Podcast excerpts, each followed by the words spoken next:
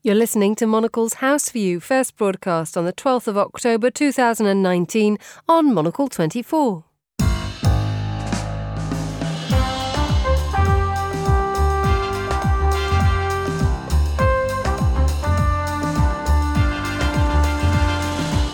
It's Saturday, the 12th of October. This is Monocle's House View. I'm Emma Nelson, and a very warm welcome to today's programme. Coming up. I am now absolutely convinced that both Ireland and Britain want there to be an agreement. Uh, that's in the interests of Ireland and the United Kingdom and the European Union as a whole. Um, and I do see a pathway uh, towards uh, an agreement in the coming weeks. Could Ireland's Taoiseach unlock Brexit? We'll discuss the trials and potential triumphs of Leo Varadkar. Also ahead, what can the EU do in response to the Turkish military offensive in northeastern Syria? We'll ask if the bloc has become the world's policeman after Trump's America can no longer be relied upon. All that in the day's newspapers too. Monocle's House View starts now.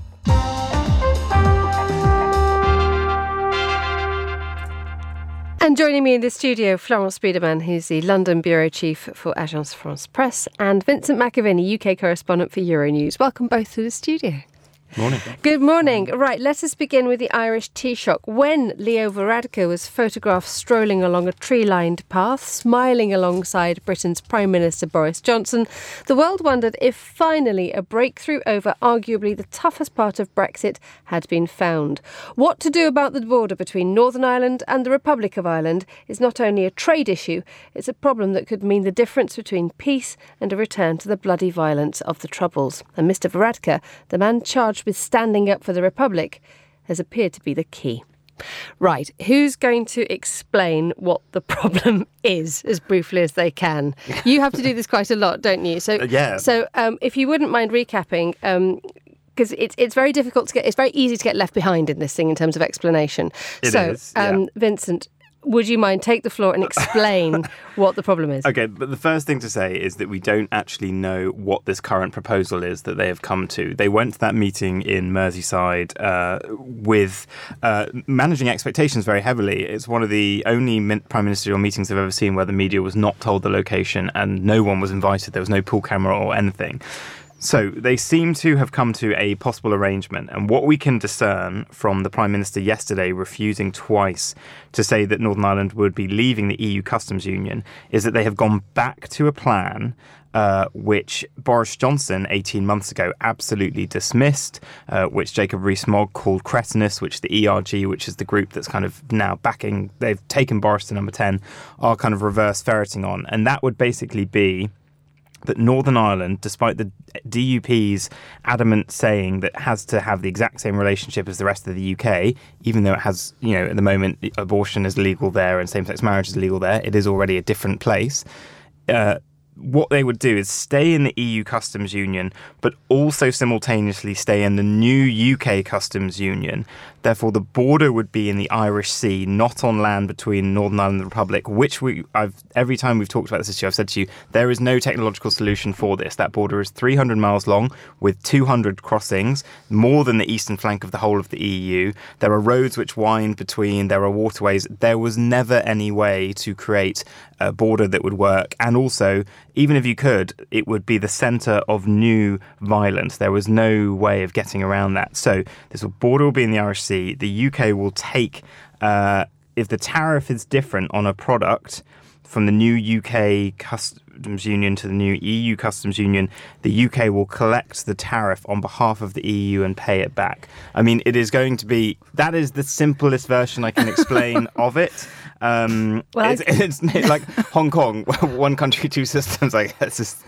Uh, no, you, yeah. you, know, I've been, we, we, as you said, Emma, we, we, are trying to explain this uh, to the external world, and uh, my news editor, after three years, are still asking. Uh, by the way, what's the backstop about? So I must confess, I do occasionally think I don't know what the backstop is, um, and and it's that whole thing that I've had it explained to me a hundred times, and then I understand it, and then I don't. So this is why, arguably, all these it suddenly becomes all about personality politics because, because the te- the technical part of it is is is incredibly difficult to fathom, which is why I wonder everybody has just looked at Leo Varadkar and said, "Well, you look like you might be able to sort this out."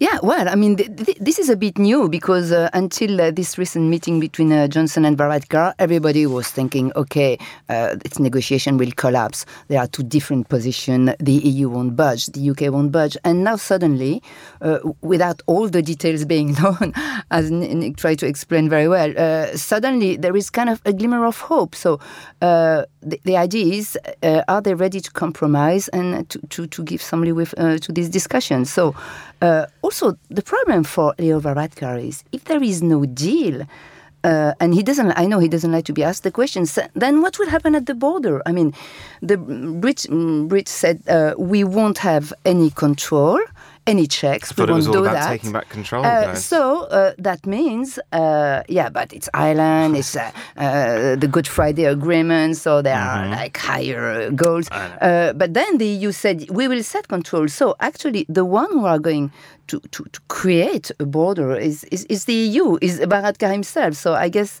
he's in a strange position because uh, no deal is not actually an option for him. So I, I guess, yeah, there is maybe uh, a, a, glimmer of hope because of this, because they have to find something as complicated and as contorted as it can be, but saving faces on both sides, a bit of uh, border in the northern uh, Irish Sea, but a bit of border also. I, I don't know. I mean, how they manage that is really up to the EU, they are, they are very good for and, that. And, but the key to all of this is is Northern Ireland itself, which has a very fractured political scene, which is the parties are all tied up in the historical legacies of the conflict, and whether you're a unionist and Republican, you know, the British government's weren't meant to be showing any favour under the Good Friday Agreement to specific parties in Northern Ireland, but they went into that confidence and supply agreement with the DUP because they had to. The DUP are the only ones going along with the government. So the proposals the government put down last week, which was to have two borders, the DUP were the only ones that went for it. All of the other political parties didn't, and every business organisation in Northern Ireland was against it. This is the problem. You've had a, a suspended parliament for over two years now in Northern Ireland. You've got the DUP who are quite fanatical, quite quite difficult to deal with, uh, and are also facing you know their own problems with their own constituents because of there's, there's been an issue in Northern Ireland about a, a, a scheme, a government scheme that was mismanaged. The report's going to come out on that. So it is an incredibly difficult situation there, and it's not clear yet whether the DUP will back this. We've got to walk through the week a little bit and be like well, even if Boris Johnson manages to clutch victory from the jaws of defeat by doing an absolute U-turn, by you know all of the stuff that he dismissed and the reason that he left as the foreign secretary, if he suddenly just was lying the whole time and he knows this is the only way to do it and he does it just to stay in power, can, want... a week in a week's time, Super Saturday, are, has he got enough MPs to do it? Because the DUP aren't on board yet, it seems, and no, he's they've, running they've a deficit. said um, this morning they said they wouldn't support any deal to trap Northern Ireland in the customs union or single market, which is exactly what appears to have been done in this meeting between Leo Varadkar and Boris Johnson. Now, I was actually quite surprised about the outcome of the meeting because Boris Johnson has the skills when he's in full flow to charm the birds from the trees. And I wonder whether Boris Johnson had done a charm offensive on Leo Varadkar. What appears to have happened is that almost the opposite has happened, even though many people suggest that Leo Varadkar isn't the most charming of souls. Yeah, I, I mean, this whole Boris has a charm thing. He with a certain generation, with a certain type of people, people that like to hear his after dinner speeches, yeah, he does. But for many young people, it just seems faux. It seems weird and straight. He's a you know slightly odd character, and he made he when he went back into Parliament, uh, he had trouble. The fellow 2015 generation, and, and if you look at who supported who in the election, a lot of the newer Conservative MPs, so the 2010, 2015, 2017 intake, have never warmed to him. Uh, they do not really like him. He's never spent any time trying to build the ranks within the party. He just had the kind of more senior, older echelons of it that then brought them into line with him. So you know his charm is sometimes a little bit overrated with people kind of younger than you know 45 which is Leo Varadkar. Um, what must the likes of the other leaders think of Leo Varadkar? If you see Emmanuel Macron has come across as quite impatient in all this. He's the one who's pushing, uh, whether, you know, for, for whatever reasons he's doing publicly, he's the one who's sort of pushing the United Kingdom towards the door. When you have a character like Varadkar, who arguably has pushed the Republic of Ireland's image way, way above its height. He is at literally at the front line of the most difficult part of Brexit because you cannot move Ireland. You can't do anything about it. It is there. how how do you think um, the rest of the of the EU leaders are going to be look, th- looking at Varadkar and thinking he's someone who we really need to pay attention to? I think they need to pay attention to Ireland. I'm not sure it's the question of personality. I mean, whoever is uh, uh, at the head of Ireland has to, to go with the EU to, to, to follow them. I mean, they, they, they need their support. Ireland in itself is not strong enough like to, to, to, to do it on its own. So whoever would be, I mean, Varadkar has his own style as uh, we were joking before. Like he doesn't look like the happy and smiling guy, etc. But he's doing the job. I mean, he's profiting of this occasion. And yes, I mean, this is the whole Brexit story that, that put Ireland in this situation, as you say, like it becomes such an important country suddenly, but they did nothing themselves to, to reach this point. So, and whatever happens also, like on Brexit, there is also something which really I wonder, even if they find deal, even if they find a way to have satisfied everybody, then will it be voted by, by the parliament? And that, that's the next step. And this is also a crucial one when you think about the whole Brexit story. I think it was remarkable yesterday that an article came out in the Telegraph, a comment piece that many people took issue with. But it was that thing of someone finally saying it, especially in the Telegraph, is that like do we even want to keep Northern Ireland? Because it costs more to, to, to maintain Northern Ireland than it does to stay in the European Union. Far more. It is uh, the most economically deprived of the four nations in the UK.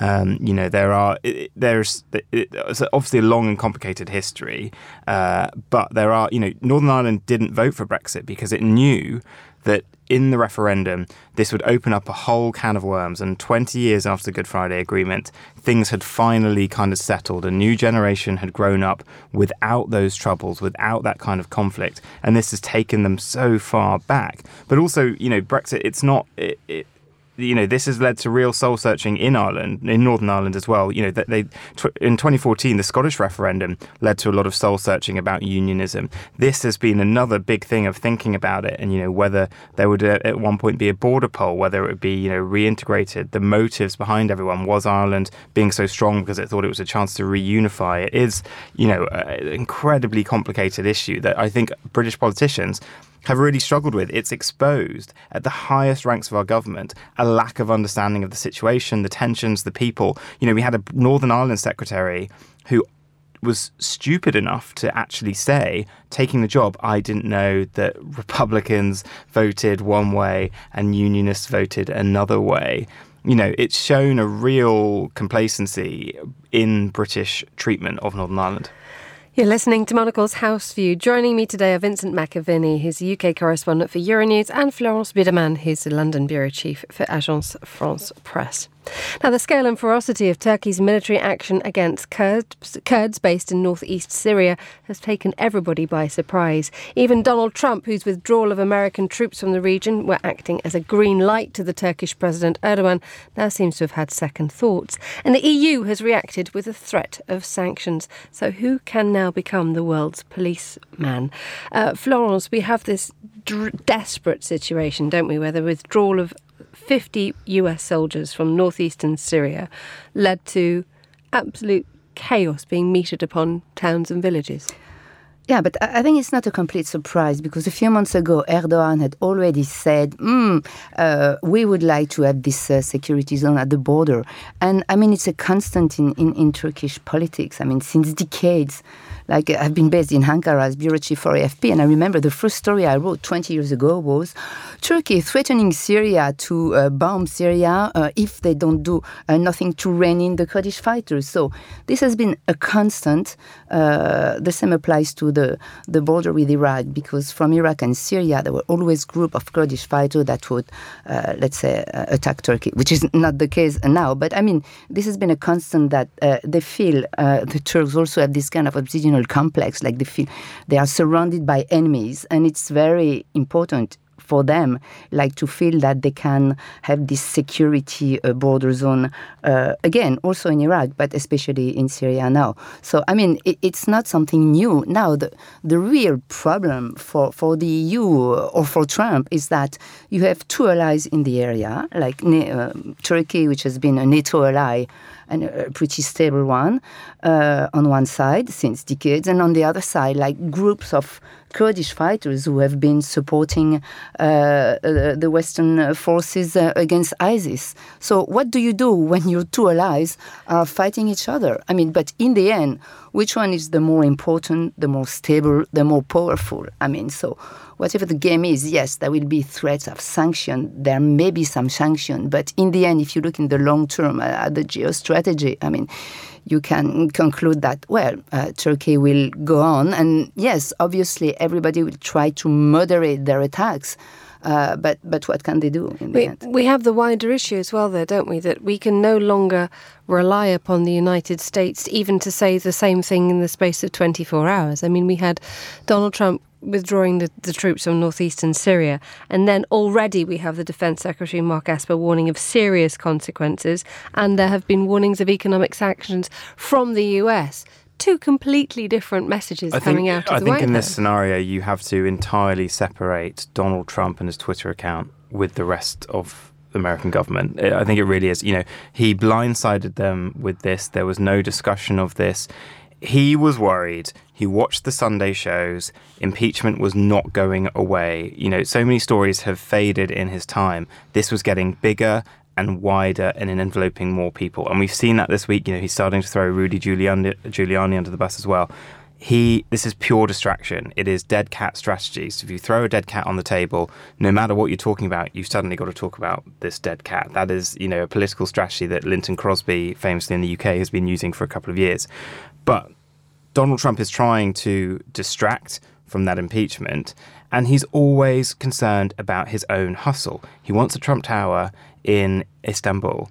That's it. He likes a strong man an Erdogan and he thinks he can get a Trump Tower. That is it. So he'll do what Erdogan has said. He's played a blind one and convinced him to do this. There is no strategy about protecting the Kurds. He doesn't even understand who the Kurds are. You know, he falsely said this week, well, they're not our allies. They weren't with us at Normandy, which is the most flippant thing ever. It's like, well, Ireland was neutral in World War II as well, so they're no longer allies. But also, there was bands of Kurdish fighters fighting in the Second World War under Britain as well. So it's, you know, it's just historically wrong. Uh, and he has no concern. You know, his tweet that he you have to remember that everything for him is a reality show plotline. You know, he is a Kardashian president. And so all he thought was this guy was saying, oh, yeah, you know, just let us go back in, maybe help you with your tower, probably in a coded way. Uh, and then he, you know, all he's thought about this week is he's got two of the remaining members of the so called Beatles, the kind of group that did all the videos of the beheadings who were British citizens who were being stripped of their British citizenship. They were in a prison. So, you know, we've got thousands of ISIS fighters. All he's done is pluck out those two to take them to create some kind of moment in the next couple of weeks where he's going to say, I'm bringing the justice against these guys who murdered US journalist uh, James Foley. You know, he's not caring. He's, he's, you know, he's not caring that there's going to be thousands of ISIS fighters that can suddenly get into Europe if the Kurds can no longer protect those prisons because they've got to fight Turkey. And he, you know, he's, he's just like, well, they're not coming. His statements this week were like, well, they're not coming here. You know, that's for Europe to deal with you know, this is it, it is in you know America, and it's amazing that Lindsey Graham, the, uh, the congressman from I think South Carolina, who has been a staunch defender of Trump, really flayed himself for Trump. This crossed the line even with him, and he's been one of the most vociferous attackers. Um, and we'll see whether kind of Congress, you know, this could be the moment where even they decide it's not worth sticking up for this guy. Mitt Romney, you know, strongly came out and chastised the president, um, and we'll see if many of them now decide, you know, with impeachment creeping up. Even a Fox News poll this week said 51% now want impeachment and removal. If that number keeps creeping up on impeachment, I think we'll see stronger action by Congress to put real sanctions and try to stop Turkey. That's the, that's America's internal issues that it has to sort of resolve. But in the meantime, we have the European Union, arguably the only body that can properly stand up to Erdogan at the moment, because we we have the threat of him sending uh, millions of refugees your way. I think that was that was his description. Uh, France has now decided to uh, consider imposing sanctions against Turkey. But how much influence can the EU have? I think no. no, why? Because I mean. Uh, the EU has have this ambiguous role towards Turkey. For years and years, they said, oh, uh, we would like you to be part of the club. But then there was so, such reluctance. I mean, they, they, played this game for decades. And now Turkey really abandoned the idea of to be a member. I mean, since Erdogan is in power. So what can they do? I mean, uh, as I said, like EU will still need Erdogan as an ally, as a NATO ally. You know, they are not going to dump him completely. So again, yes, they can say we impose some sanction. I think already Netherlands said that they, they wouldn't uh, send them uh, weapons, you know, which I'm not sure it's uh, the biggest uh, uh, source of weapons for Turkey anyway. So you, you can have that, again, that, that kind of reaction, but in the end, uh, I mean, the priority for Erdogan will be the security of the country, and he, he won't he won't change any, anything in, in what he's doing. Uh, yep. I'm pretty convinced. Like uh, maybe he will shorten the offensive one or two days. I don't know. I mean, but as long as the Turkish army won't consider they reached their goal, they won't change. Uh, they won't change direction. Why, why, would they? I mean, they had kind of a, okay. They the expression has been debated. Green light from Trump uh, and that's it. So, uh, as Nick said, yes, Trump is changing. Look, he said, why not? I mean, we don't care about the Kurds. Then he realized, like, uh, the world reaction is a bit stronger than he expected. He said, oh, well, no, it's not good what he's doing. Oh, but yes, but he's our ally. So, you know, there is this balancing because, yeah, he goes with the wind and mm, maybe uh, I should be more careful in, in the way I tweet and talk. But in the end, the reality is, like, uh, there is this kind of situation where the US said to Turkey, Okay, we leave it to you. You're listening to Monocle's House View here with Emma Nelson, Vincent McAviney, and Florence Biedermann. Right, we've got a few minutes to go through the newspapers. Uh, what has everybody found this morning? Um, yesterday it was all full of Leo Varadkar. Who's, who's the poster boy or girl today? Boris Johnson.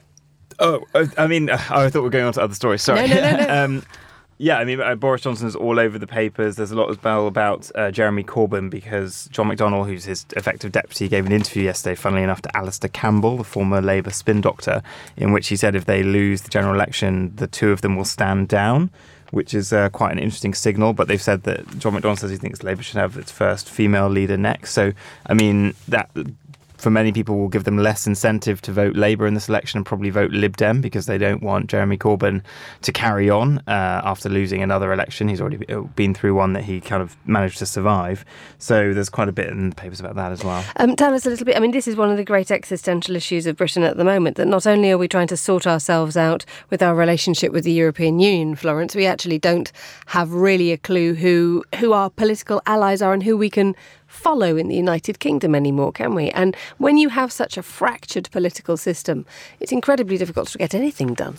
Yeah, as uh, Macron said, well, this is an internal British politics uh, question. So, I mean, uh, I mean, the EU is just is just watching and waiting for, for something to, to come out of uh, of this mess. I would say. I think as well, it's going to be such a messy week because I mean, so there's a picture here in the Times of rehearsals with the Queen's carriage being pulled by horses down Whitehall. Um, you know, we're gonna on so on Monday we'll have a full, you know, the state opening of Parliament with the Queen's speech, full pomp and ceremony you know, Extinction Rebellion are continuing to protest, so that's going to be there. We then you think they're going to stop walk, the carriage? Well, I can see them. Yeah, I can see them trying to do something. I mean, it's going to be quite. A, you know, it's going. To, it's just so funny that all of this chaos, the world is going to see this image of the Queen, you know, being dragged to Parliament in this carriage. That's why she's so speech. important. Like she yeah. gives the feeling of stability. I think. Exactly, I think we've yeah. got the ultimate Venn diagram of news occurring there now, because because uh, um, when you talk to journalists at the moment, you say, "How are you?" and you get one word, which was Brexit. Not, I mean, there's no emotion expressed anymore. That just sums up everything that we're, that everybody's going through, and then you just get this. Oh no, but I did something different this week, and everybody's eyes light up. And I say, what is it? And they say, Extinction Rebellion. So if we can actually have a moment when we get the monarch Brexit and Extinction Rebellion in one neat little moment, I think everybody might just, I don't know where, where All we need now is look. another Coleen Rooney hit. You know, she needs to solve another crime. but on, on the French side, uh, we have another story that popped up, and it's also the, the front page of, uh, not front page because it is not printed yet, but it will be of Le Monde. And you, you mentioned a poster boy. I mean, it's this incredible story of the guy who uh, killed his whole family, uh, his four children, his wife, and uh, managed to, to vanish for eight years and uh, he has been arrested yesterday evening uh, in Scotland, uh, in Glasgow, at the Glasgow airport. So this is really the, the big story for, for French media and for Le Monde this morning. It is. It's a gentleman called Xavier Dupont, isn't he? And Dupont de Ligonnès. It's kind, you know, of this guy of small noble family, very Christian, very Catholic, and and suddenly, I mean, suddenly uh, the whole family vanishes, and suddenly the police is looking for the family and found the remains, the bodies of the wife and children, but not him. Uh, and that's it. So that's kind of a, an incredible story, and this is what really uh, supersedes Brexit right now in the French media. It is, Not for long, I'm sure. No, it'll it'll come back. But this is an astonishing story, given the fact that he van- this all happened in 2011, and they've managed to trace him digitally to, to, to, Scotland. I mean, it's an astonishing story. Apparently, there was a tip. This is what I understand. A tip was given to, to the French police. Where does it come from? I have no idea at this stage. And that's when they warned their Scottish colleagues. I wonder what this gentleman said. Well, perhaps not a gentleman if he's if he's done what he's accused of doing, but of saying uh, of saying, oh, and by the way, I'm on the run for something that I'm accused of doing, which is quite nasty, quite a long time ago. What else have you found, Vincent? Uh, in, interesting little piece in the Times. The UK, uh, like many countries, is struggling with with vaccination at the moment. Uh, and so you've got this idea floating around uh, that the uh, UK school system might now stop any children being allowed to go to school who haven't had the MMR vaccine. Uh, there's also pressure coming on kind of, you know, the digital companies, Facebook and the like, to stop the spread of anti-vax information. Uh, and but also there's a problem that the supply is also because our health system is such a strain. It's hard to get GP appointments. It's talking about part of this campaign needs to be that the vaccinations just need to be kind of provided in pharmacists as well to try and get people over the line. Uh, you know, to make sure that we're at the necessary percentage. I think 98% of vaccination needed to keep the herd immunity or so. So that's something that you know many countries are struggling with, and I really still can't understand why social media companies uh, allow false medical information to be shared so rapidly. You know, they should all have public health officers who shut this down. You know, what's the benefit for them from it? Uh, uh, you know, there is none. The detriment to their society and the detriment to their reputation is, is you know, really bad. Um, one thing that, that struck me is the image of Richard Ratcliffe, whose wife, Nazanin Zaghari Ratcliffe, is currently being held as a dual national in an Iranian prison. She's been sentenced to five years for espionage, something which a lot of people have campaigned to say she's absolutely innocent from. Of their daughter has been brought back from Iran now to start life in uh, as at school. She's old enough now to go to school. And when you see this, it's an astonishing idea that you can distill huge geopolitical problems into just the face of a five-year-old and her and her father. It's incredibly touching and a very powerful story. It is indeed, and when you see also that this is one of the example of uh, uh, British national uh, or dual national being detained in Iran, but uh, there are also many others. And what I fear somehow in this story, which is really, uh, as you said, very sad, is that the fact that there was so much publicity around Nazanin Ratcliffe's case that she became a more precious pawn for, for the Iranians. So I'm afraid the poor woman will have to, to stay another few years in, in, in Iran jails. Yeah, but I mean, I think as well, it's worth, you know, Richard Ratcliffe, I've interviewed him since this happened. He is the most patient man I have ever met in my life. I've never seen him get cross. Even when Boris Johnson entirely messed up this case a couple of years ago by misspeaking about her and making it worse, he is so patient. I think he handled this press conference yesterday uh, so well. You know, little Gabriella, she's five. You know, she hadn't been in the UK since she was a baby, effectively. She doesn't at the moment have English. Uh, and, you know, she came out and brought, uh, you know, she had a welcome home cake and she was offering it to people at this press conference. It was a very well managed event, a very public, you know, event. Uh, and to show her, I think, was important because it does put pressure. But this is the problem. He, you know, in conversations I've had with him, he said there are others out there who are advised by the Home Office, by the Foreign Office, don't talk about it. We might be able to get them back, keep a low profile. But you know, his strategy because Iran actually promoted her case. They did a TV show about it and everything. You know, he's had to be very public about it, and it has raised her, you know, level as a as a bargaining chip up. But I mean, it it it is, it's you know, it's very hard now, and I just I'm it's incredibly worrying because she, she, did have contact with Gabriella at times, and now without that kind of lifeline to her life back here, it will be challenging. But it is the right thing to do to have brought her back. Vincent McAviney and Florence Biedermann, thank you very much indeed for joining me on Monocle's House View. That's all we have time for today's programme. Thanks to our supervising producer Ben Ryland, our researcher Julia Webster, and our studio manager Nora Hole. I'm Emma Nelson. Goodbye. Thank you very much for listening.